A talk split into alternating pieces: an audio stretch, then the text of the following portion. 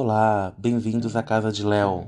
Meu nome é Leonardo Oliver e hoje eu estou aqui para fazer uma apresentação. Eu sou aluno de psicologia da matéria Práticas Integrativas do Desenvolvimento Biológico e Emocional, é, a disciplina administrada pelo professor Sérgio Caetano da Silva Júnior, e ele propôs para a gente um desafio de elaborar técnicas ou alternativas, alguma ideia para que a gente auxiliasse o processo de aprendizagem de estudantes como no geral nesse momento de pandemia e eu vou ressaltar uma série de coisas para vocês. Espero que seja um tema bem agradável, um tema que propõe bastante reflexão para todos, assim como está trazendo para mim. Bom, então o ponto inicial que a gente vai começar. Houve a leitura de um texto, antecipadamente, né, que é o, de, o desenvolvimento da autonomia como um fator de adaptação no ensino superior.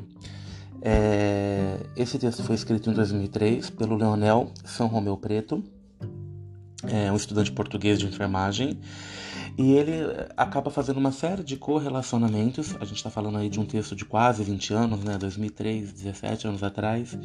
E ele coloca um pouquinho do, do estudante superior na visão psicossocial e cita algumas coisas, como a dificuldade acadêmica vocacional, né? a dificuldade consigo próprio de estabelecer metas, de se organizar, as dificuldades é, interpessoais no relacionamento na questão familiar, a dificuldade com o relacionamento dos colegas da faculdade, problema de relacionamento amoroso, é, mal-estar difuso. Tem algumas palavrinhas em português que acabam não tendo é, uma tradução tão simples, mas basicamente é falar um pouquinho da, da relação de horários, em relação ao fuso horário do aluno, da maneira que ele está acostumado a estudar de manhã, de tarde, de noite, os acontecimentos gerais da vida e as dificuldades de adaptação a novas mudanças. Bom, é, eu vou dar um ponto de vista meu particular. Eu acho que todo momento que a gente passa uma dificuldade, a gente tem que tentar tirar algo positivo. Claro que uma pandemia a gente nunca viveu, a gente fala de gripe espanhola, que foi um pouco mais de 100 anos, e tudo isso é novidade pra gente. É essa nova vida, esse novo normal que ainda não foi adaptado, porque a gente falar entre mil mortes, 800 mortes por dia, um platô, a gente estabilizar, isso não é o novo normal é, as pessoas têm esse cuidado, uma parte da população, outra parte não tem esse cuidado, mas eu não quero ir para esse viés porque não é esse trabalho que a gente vai acabar desenvolvendo nesse momento. Numa visão minha particular, eu acredito que a gente, nesse período de pandemia, vai ter um salto na educação de 10 anos em relação a questões tecnológicas. É, antes da pandemia, dessa adaptação, dos alunos terem que ter aula através do, do Zoom, do Google Meet e outras plataformas de ensino, é, nós não tínhamos esse hábito de, de, de fazer o conciliamento do digital com a educação. É, algumas grandes instituições, como a PUC do Rio Grande do Sul, Mackenzie, já existiam alguns cursos online. É, outras instituições menores acabaram se adaptando, mas a procura e a resistência era muito grande em relação a isso. Eu vou dar um exemplo meu. Eu cheguei, eu cheguei a fazer cursos pequenos, cursos livres de 30 horas, 50 horas, com EAD. É, eu tinha uma certa resistência. Eu fazia esses cursos pequenos, mas eu nunca é, abracei fazer um curso de uma dimensão como bacharelado é, em psicologia. Claro, estou começando agora, estou no segundo semestre, toda essa caminhada ainda iniciando, mas o formato da pandemia fez com que as instituições tivessem que se adaptar. Para falar um pouquinho sobre isso, eu quero dividir a educação em três caixinhas. A primeira é a educação infantil, ensino fundamental, a segunda caixinha, e por fim a última caixinha, cursos superiores e cursos livres, pós-graduação, mestrado e por aí vai. É, é, muito complicado, eu vou falar um pouquinho da primeira caixinha, que é a educação infantil, e eu como pedagogo, eu tenho três formações. É, sou pedagogo, hoteleiro e tecnólogo em alimentos. E agora estou indo para minha quarta graduação, que é psicologia. É, na educação infantil, muitos pais, e enfim, eu tenho, muitos, eu tenho 34 anos e tenho muitos colegas na mesma faixa etária, com filhos em idade escolar, de 6, 8, 10, 12 anos, e que têm muita dificuldade em relação a colocar disciplina para o aluno uh, assistir às aulas. E aí a gente tem dois paradoxos: a dificuldade do, de professores é, em relação a familiarizar com a tecnologia. A tecnologia está presente, nós usamos WhatsApp, Facebook, rede social, Instagram e por aí vai. É, mas ninguém é, tinha essa habilidade de fazer, por mais que existem muitos youtubers, de você fazer uma aula, você editar ela, você upar ela, colocar para cima. Então foi uma adaptação para todos os professores. Vou falar disso também no ensino superior, que é o que a gente tem vivido. Mas priorizando agora o ensino fundamental. É... E os pais reclamando, como é que um professor dá uma aula de 20 minutos e 30 minutos? Mas o quanto que para você elaborar aquele conteúdo, você separar, você editar, você oferecer aquele material de 30 minutos, porque existe uma preocupação do professor também para que, que ofereça algo interessante, algo de qualidade. E to, houve toda essa adaptação em relação às estratégias. E os pais tendo que fazer acompanhamento com os filhos, ensinar a dificuldade da criança a, a entender. Muitas vezes eu percebi na educação infantil que não existia um horário fixo para as crianças, então os professores disponibilizavam esse conteúdo, isso tanto escola pública quanto escola particular. E aí o aluno vinha em qualquer momento o que eu percebi foi a falta de ter um horário, uma disciplina. Então a criança que, que acordava cedo, hoje ela acorda, vai ver TV, vai ficar na internet. Ela vai fazer aquela atividade, mas não necessariamente cumprir as regras de entregar, de assistir num horário pré-determinado. E muitas vezes as atividades propostas que dependem do auxílio dos pais, o pai que está fazendo home office não consegue fazer acompanhamento com a criança. Bom, eu não quero me estender muito sobre educação infantil. Dando um salto para o ensino médio, eu percebo que o aluno já tem muito mais é, disponibilidade, ele tem muito mais uma autorresponsabilidade. Mas aí a gente esbarra numa outra coisa, a questão do interesse.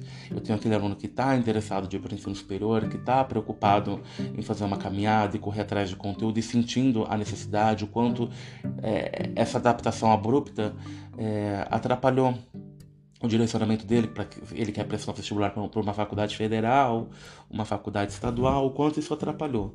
E tem aquele aluno que não quer nada com nada, então eu tenho uma aula de 20 minutos, 30 minutos lá para o aluno assistir. Ele começa a assistir, joga para os 28 minutos, assiste os dois minutos finais apenas para cumprir tabela. Né? E para ele tá ótimo, porque ele tem tempo para fazer as outras atividades que não são correspondentes à escola. E é muito difícil, então sou pai de adolescente, mas você colocar essa disciplina para que e, e, não só disciplina, mas a autorresponsabilidade, entender o grau da importância e da necessidade daquilo.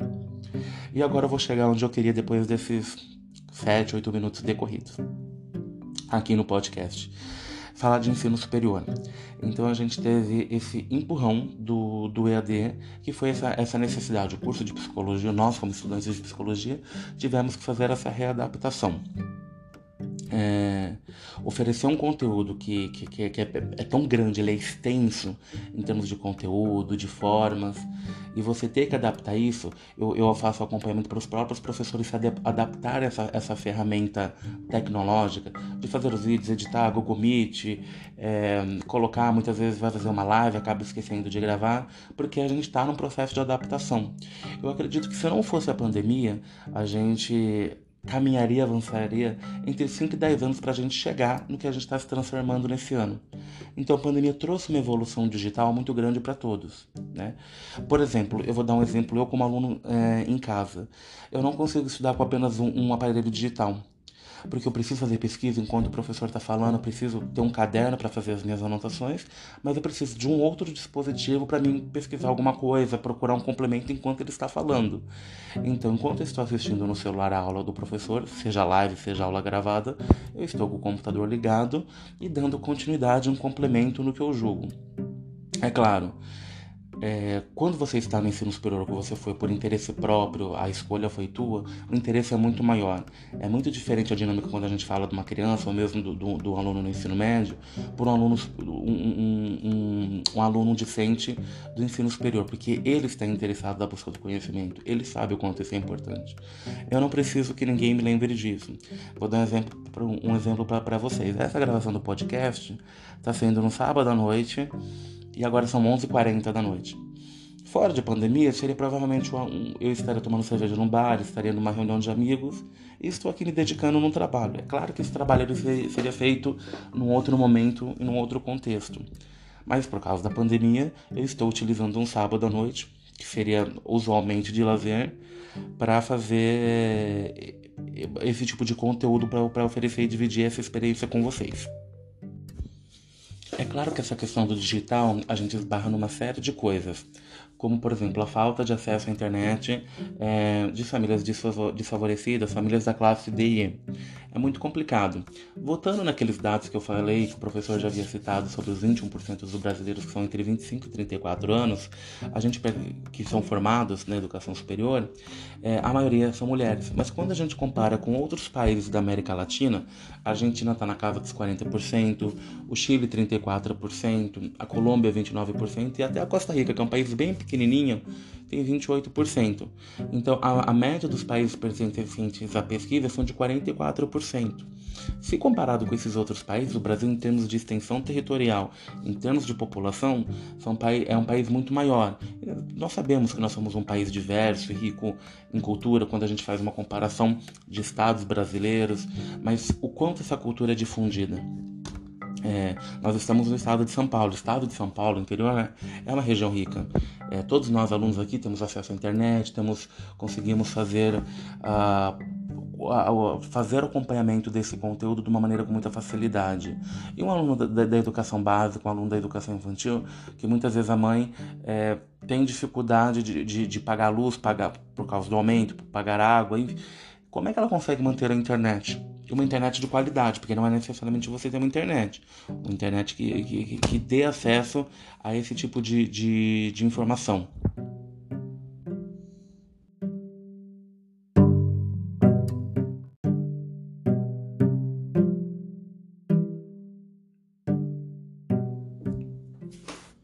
Eu vou dar como exemplo a minha experiência. É, eu trabalho com hospitalidade, com mercado de luxo, e com navios de cruzeiro. E o turismo uh, foi amplamente afetado por causa da pandemia. Eu acredito que entretenimento, artes e turismo serão uh, a última engrenagem da economia que vai voltar a funcionar de uma maneira completa. E eu acredito que menos de dois anos isso não vai acontecer.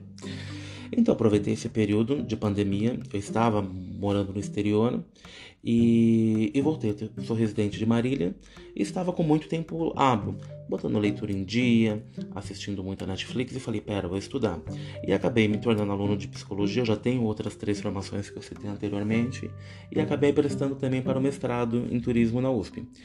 Acabei me dedicando aos dois e nesse período eu utilizo metade, três dias da semana para o mestrado e os demais dias para, para o curso de psicologia. É claro, a minha realidade, eu sou um homem solteiro, é, independente financeiramente, não tenho filhos, o que isso acaba me favorecendo em relação a me organizar melhor em relação aos estudos, a ter mais tempo para isso. A realidade de uma mãe que trabalha, enfim, que divide as atividades domésticas com crianças, com filhos é completamente diferente. E basicamente não é a ideia fazer uma, uma comparação de realidade. Mas eu, eu entendi que eu posso aproveitar esse tempo, ao invés que não que não seja é, proveitoso assistir um filme da Netflix ou em qualquer outro streaming, ou você fazer uma atividade. Mas eu entendi que nesse momento, com o mercado incerto, a melhor alternativa é eu me redescobrir como profissional. É, eu trabalho desde muito cedo, desde os meus 17, 18 anos, e entendi que agora era uma hora de, de dar uma guinada. Não é a primeira vez que eu dou é, esse gap profissionalmente e, e entendo que todo conhecimento é válido. Então, falando um pouquinho sobre, sobre dicas de como melhorar durante a pandemia, de você trabalhar a sua saúde mental, eu vou falar e elencar algumas coisas que são super importantes. A primeira dela é não subestimar o teu curso. Você entender, para quem já era aluno presencial e se tornou EAD por causa da pandemia, em vez de fazer uma crítica em relação à tecnologia, uma crítica em relação à qualidade que esse material é ofertado, é importante que você construa junto com o seu docente, construa junto com a sua instituição uma forma de você canalizar é, muitas vezes, dois dias da semana, eu tenho conflitos de duas aulas ao mesmo tempo. A minha primeira preocupação foi, professor, eu tenho duas matérias ao mesmo tempo. Eu como aluno, eu tenho que ter essa, é, esse discernimento de entender, não é nem o que é mais importante ou o que é menos importante, mas entender o que eu preciso priorizar e o que eu consigo deixar. E falar com o professor de relação, eu vou estar aqui. O interesse é meu, o interesse não é do, do professor. Quem tem que correr atrás do conhecimento sou eu. E o professor, ele é uma ferramenta, assim como o livro, assim como a internet, assim como os meus colegas. Porque uma coisa que é importante, a faculdade não é só a sala de aula. A gente aprende quando a gente vai comprar um salgado na cantina, quando você vai na biblioteca e o bibliotecário te auxilia, quando você utiliza o banheiro e aquele banheiro está com uma sepsia correta. Hoje em dia a gente fala muito mais de limpeza por causa da preocupação em relação à pandemia. Mas o conjunto de aprendizagem não é só dentro da sala de aula, é todo o network que você estabelece. Quando você vai pegar um documento numa secretaria, ah, mas eu faço economia, eu faço psicologia, eu faço engenharia ambiental. O que, que tem a ver eu, eu ir numa secretaria escolar? O que, que eu estou aprendendo nesse momento? A informação que você está trocando com aquele, com aquele profissional que está ali te fornecendo um documento, fornecendo uma informação, você está fazendo uma troca. O aprender é uma troca constante e não só dentro da sala de aula. A sala de aula é um recurso, talvez o maior, mas não o único. Então, mais uma vez, não subestimar o curso, ser organizado. E aí é uma questão muito pessoal de cada um. Existem pessoas organizadas, pessoas não organizadas, e você tem que estabelecer. Eu falo para vocês, eu sou uma pessoa extremamente analógica. Eu preciso de agenda de papel, eu preciso de cadernos para me organizar, de folhas. O celular me ajuda muito, Google Agenda, notebook, tablet, mas isso são ferramentas. Eu não posso contar com isso. Eu não posso contar que eu não vou assistir uma aula porque o meu celular não funcionou, porque o meu plano de dados não está válido, porque a minha internet travou. Então, ser organizado é você sempre ter um planejamento e um plano A, B e C. Nunca contar apenas com uma situação. É, como profissional, eu não aceito da minha equipe, dos meus funcionários, que ah, eu não consegui porque eu não tive alternativa. Um profissional que não tenha mais do que duas ou três alternativas, é, ele não se mostra organizado. Né? Outra coisa que eu acho extremamente importante é você documentar. Vou dar um exemplo da nossa nova realidade. Todas as aulas, quando eu estou fazendo as minhas, as minhas anotações, é, eu coloco a data e coloco que número que é aquela aula. É uma forma de eu ter um roteiro de saber, ah, isso foi falado no, nas primeiras aulas, ah, isso foi falado na metade do curso, ah, esse conteúdo aqui está mais relacionado ao final. Lista de prioridades. É, se fala muito de, de criar listas mentais, listas de prioridades. Isso é super importante. Você define o que é importante e qual é a ordem. Vou usar novamente aquele exemplo que eu dei quando eu tenho é, conteúdos e aulas que, que batem no mesmo período. Não é um professor de, de, de, um, de, uma, de uma universidade ou de outra que vai definir o que é mais importante. O eu que tenho que definir e dividir e contar com a liberação deles e contar com a percepção, olha, esse aluno vai funcionar, esse aluno não vai funcionar. Definir as suas prioridades e não só em questão de educação, em relação a tudo. Muitas vezes a gente faz essas listas de, de prioridades mentalmente sem perceber. Colocar elas no papel, expor, isso pode facilitar bastante muitas coisas. Foco e disciplina também é uma coisa muito pessoal de personalidade de cada um. Não é fácil, e eu vou dar um exemplo. É, eu não tenho desculpa de não poder estudar por falta de tempo.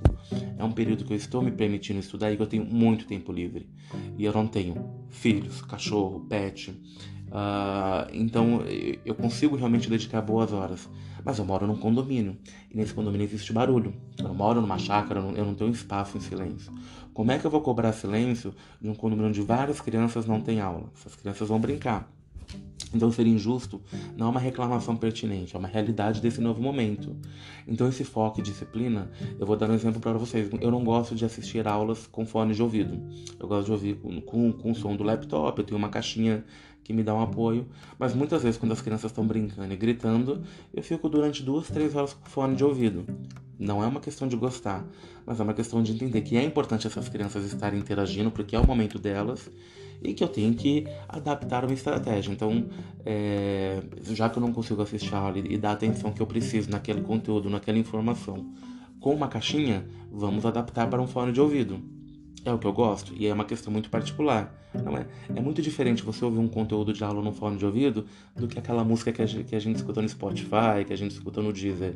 É muito difícil. E eu falo isso como experiência é, não me agrada. Eu preciso ouvir a voz do, do docente, do, do, professor que está passando a matéria, e, e, me incomoda ficar um período longo. Muitas vezes eu dou uma pausa, ou então no intervalo entre uma aula e outra, é, tomar um café, fazer alguma coisa para mim depois voltar e me concentrar de novo. Outra questão importante é sobre um cronograma de estudos. O professor tem todo o conteúdo que ele tem que trabalhar com você no semestre, no ano, e ele vai dar isso para você, ele vai te mostrar como é que é. Essa questão está muito ligada essa essa questão do cronograma com a organização, que é um tópico que eu falei lá atrás. Outra coisa que é importante: prazos nós trabalhamos com prazos e quando a gente pensa no, no ensino superior, ele está muito ligado a como é, como é que você hoje aluno vai ser projetado para o mercado de trabalho. É, na primeira graduação eu terminei com 21, 20 anos, 21, que eu entrei bem cedo na faculdade.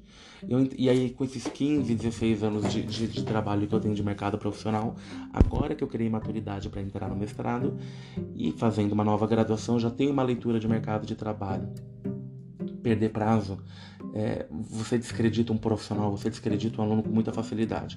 É claro que quando a gente fala em sala de aula, o aluno perdeu, vai ficar com uma nota vermelha, uma nota negativa. Muitas vezes ele tem é, uma prova substitutiva, ele tem alguma alternativa. O mercado de trabalho não oferece isso.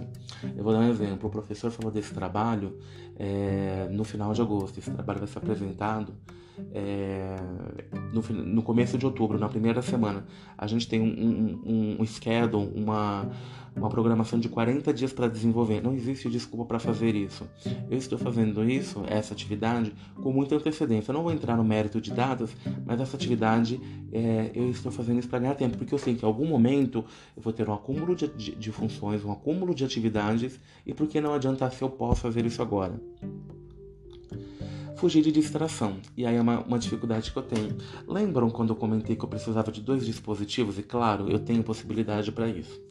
Então eu não tenho rede social, eu não tenho Instagram, não tenho Twitter, o Facebook está lá abandonado, enfim. É, mas eu uso muito redes de namoro, essas redes enfim, que, que proporcionam Tinder, Grindr e, e, outras tantas. E isso acaba me distraindo bastante, assim como o WhatsApp. E aí eu percebi que quando eu estou assistindo aula no notebook e eu uso o celular para pesquisa, eu acabo focado é, em ficar com essas conversas paralelas. De relacionamento, de pequenos namoros, de, de amigos. E aí eu fiz uma alternativa diferente. Eu assisto as aulas pelo celular e utiliza o notebook. Ah, Léo, mas você pode abrir o teu WhatsApp no, no, no, no, computador. Eu não faço isso. Então, eu estou prestando atenção no professor no meu celular, né? E, aquela questão de quando eu vou fazer uma pesquisa, preciso de alguma coisa, eu utilizo o notebook, que ele tira todas as distrações. Então, o que é importante? Você reconhecer as suas falhas, né? Você entender é, o que, no que você é viciado. Ah, eu tenho problema de fazer no Instagram. Como é que você vai trabalhar isso? Como é que você vai diminuir isso? Por exemplo, a gente fala muito em digital. Eu estou fazendo apresentação de um trabalho através de um podcast. A ideia de fazer a apresentação em podcast tem muito a ver porque é um produto que eu consumo. Então, quando eu acordo, quando eu vou tomar meu café da manhã, eu estou lavando a louça, eu estou fazendo meu almoço, eu estou vendo um podcast de notícia. Uh, outra etapa, estabelecer objetivos e metas, que também está muito ligado com a questão do cronograma de estudos. Então você pode desenvolver o seu cronograma e já ir colocando objetivos a curto, médio e longo prazo. Como é que eu desenvolvo isso, Léo? O que é um objetivo de curto prazo? Uma semana, duas semanas, um mês? Isso é curto prazo. Médio prazo, seis meses, um ano. Longo prazo, cinco anos. Quando a gente fala em estudos, a gente não trabalha muito com longo prazo. Longo prazo tá, eu quero comprar uma casa, eu quero comprar um carro, coisas que você, ah, eu vou me formar e quero prestar um concurso. Você coloca a longo prazo. Nós somos alunos recentes, primeiro e segundo uh, termo de psicologia, então existe um, uma longa caminhada até a gente se formar. Então, como alunos, podemos trabalhar com, com, com metas e objetivos de pequeno, de curto prazo e de médio prazo um local apropriado para estudos. E aí a gente vai da realidade de cada um, da residência e por aí vai. E entra aquela, aqueles fatores, família, quantas pessoas moram. Eu vou dar uma realidade. Eu moro num apartamento pequeno, 40 metros, mas sou sozinho. Então é um espaço pequeno, mas é um espaço todo dedicado para mim. Hoje, por exemplo, eu utilizo uma sala, a minha mesa de jantar, né? eu não tenho o hábito de receber pessoas, enfim, uso apenas um, um lugar e ela virou home office, total. Então eu já furei minha parede, eu coloquei uma prateleira para que os cadernos, os livros, o meu material de apoio fique próximo, para que eu não tenha que ficar indo no quarto, e basicamente é isso. eu utilizo essa mesa. Procure um lugar. Uma dica que eu dou, e, e, e se for acessível à tua realidade, é importante você investir numa cadeira é, ergonômica, uma cadeira apropriada. Isso faz muita diferença. Você ficar sentado acompanhando é, um conteúdo é, no sofá de uma maneira incorreta, sentado no chão porque está calor, ou numa cadeira que não seja específica para isso, você acaba ficando cansado com muita facilidade. Você acaba perdendo foco, perdendo interesse. Outra coisa que é importante e que está ligado com o local apropriado é evite muito conforto. Eu não tenho o hábito de assistir às minhas aulas e não fazer atividades deitado. Posso fazer isso. É muito confortável e eu confesso que eu já fiz isso, já fiz alguns testes de fazer mas perder o foco é muito rápido, porque eu estou deitado, então já aparece a sugestão de um filme na Netflix, aparece uma mensagem que eu já vou responder no WhatsApp, aparece um like no Tinder, aparecem situações que fazem com que eu me distraia e tire o foco. Eu sentado, eu fazer é, no espaço, porque assim, a minha mesa já não é mais de jantar, hoje minha mesa é de estudos. É, eu consigo me dedicar e levar com uma seriedade muito maior ter equilíbrio. Que coisa difícil, né, gente, em relação à pandemia, né? Mas mais do que estudar e você usar todo o tempo, é importante a gente entender essa questão do, do equilíbrio e a gente entender que o nosso corpo não é uma máquina. Se eu já trabalho com cronograma, se eu trabalho com objetivos, essa autocobrança é minha.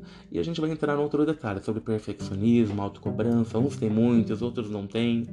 Eu vou dar um exemplo. Eu não sou uma pessoa que me cobra muito e eu, eu tenho muita facilidade com fracasso. Peraí, Léo, você tá falando que você se dá bem com o fracasso? Não, não é isso. Mas eu não tenho problemas em errar. E eu entendo que o eu é uma construção do aprendizado. Eu nunca fui um aluno nota 10, apesar de ter três graduações, estar caminhando para o mestrado. E na minha quarta graduação, é, eu nunca fui um aluno nota 10. Eu sempre fui um aluno 7, 8 e olhe lá.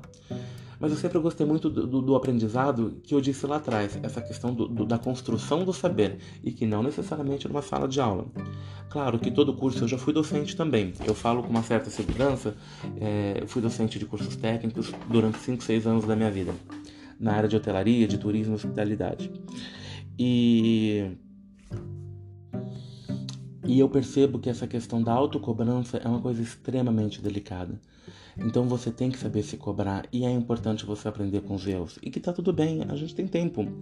É, quando eu comecei psicologia, eu pensei, meu Deus, um casamento de 5 anos, eu tô preparado para isso? Eu tenho 34, então vou me formar com o pezinho nos 40.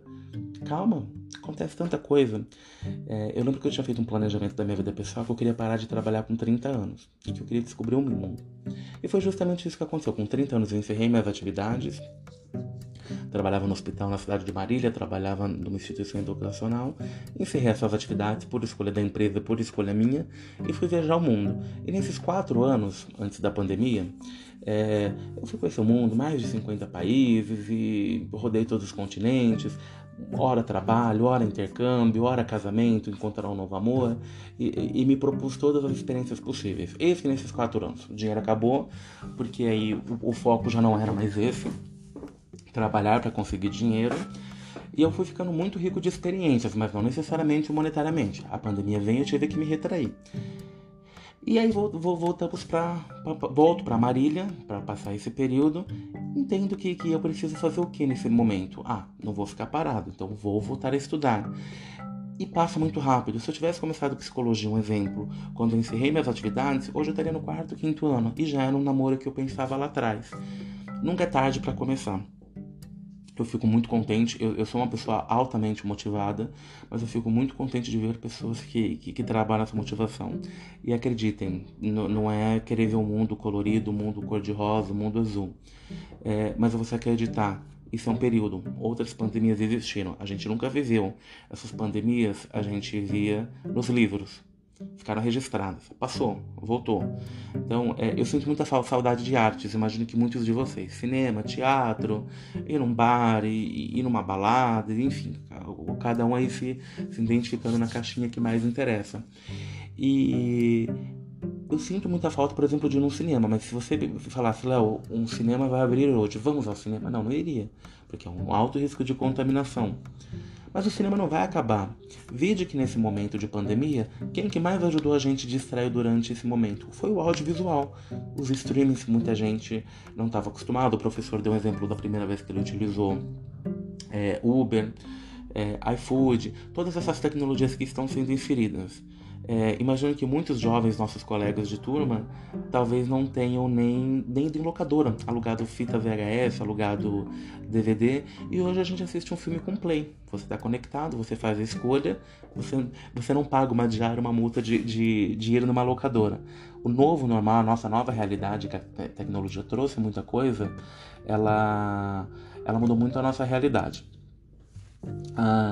tirar as dúvidas. Isso é muito importante. Então, assim como eu falei sobre reconhecer os erros, aprender com os erros, tudo bem você não entender. E tudo bem que uma atividade valia 10 e você tirou 4 e você tirou 6, mas que você aprenda com isso mais do que uma nota que vai ser registrada no seu boletim, quando, o, o quanto você correu atrás depois que você viu que você não entendeu novamente.